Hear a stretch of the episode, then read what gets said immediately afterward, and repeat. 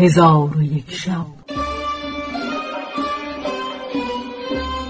چون شب پانصد و سی و چهارم برآمد.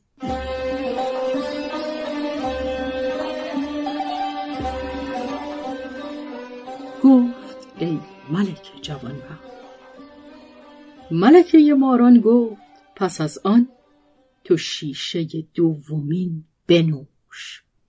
چون تو او را بنوشی دل تو خانه حکمت شود. پس از آن گوشت از دیگ مسین به در آور و در ظرف مسین بگذار و او را بده تا ملک بخورد.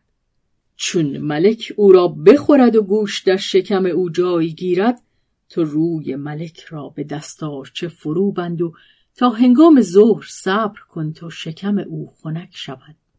پس از آن چیزی از شراب بر وی بنوشان که او در حال بهبودی یابد و رنجوری او به قدرت خدای تعالی برود و این وصیت را که به تو گفتم نگاه دار و از این پند در مگذر.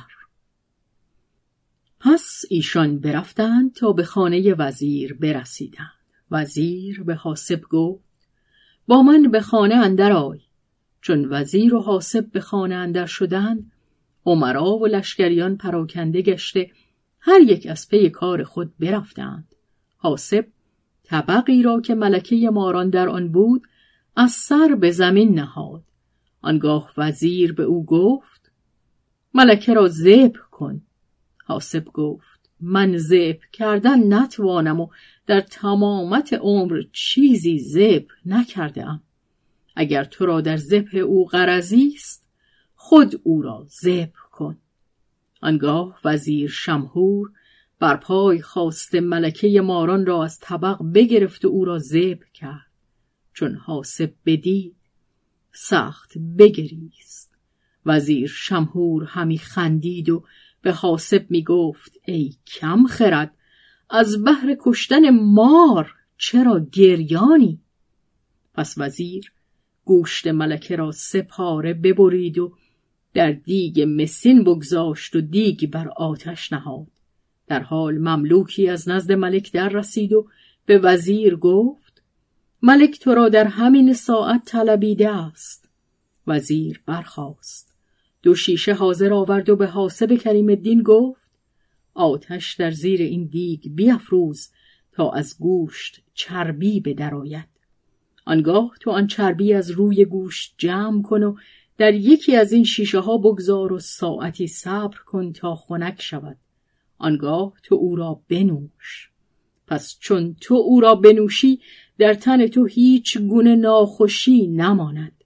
چون دوباره چربی از روی گوشت به درآید تو او را نیز از روی گوشت جمع کن و در شیشه بگذار و او را در نزد خود نگاه دار.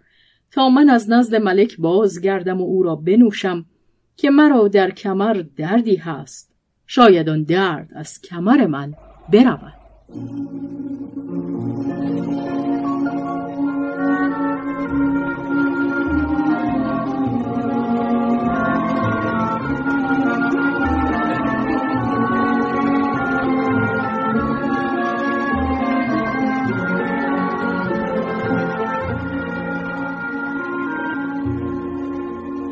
از آن وزیر به سوی ملک روان شد و حاسب آتش در زیر دیگ همی کرد تا اینکه چربی از گوشت به در آمد.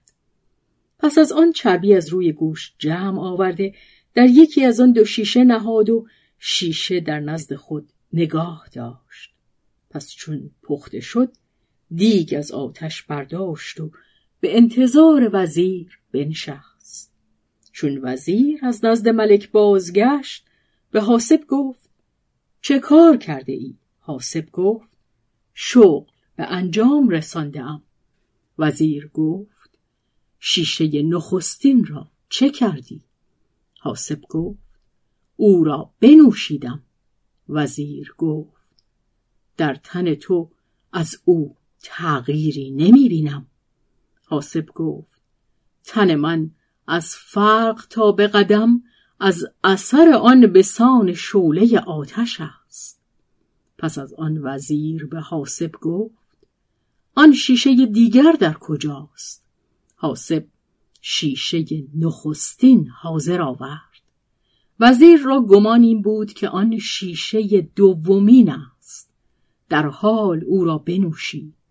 هنوز از گلوی او فرو نرفته بود که تن او آماس کرد و بر زمین بیفتاد و صاحب مثل را سخن راست گشت هر کس چاهی بهر برادر خود بکند خود در او افتد آنگاه حاسب با خود گفت اگر آنچه در شیشه دومین است ضرر می داشت وزیر او را از بحر خود نمی گزید.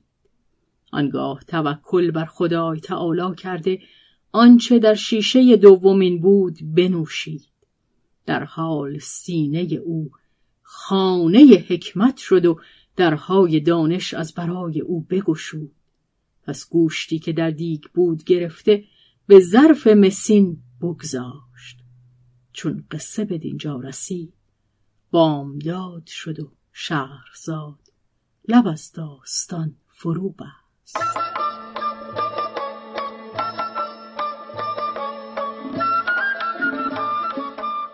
قصه گو شهرزاد فتوهی. تنظیم مجتبا میرسمی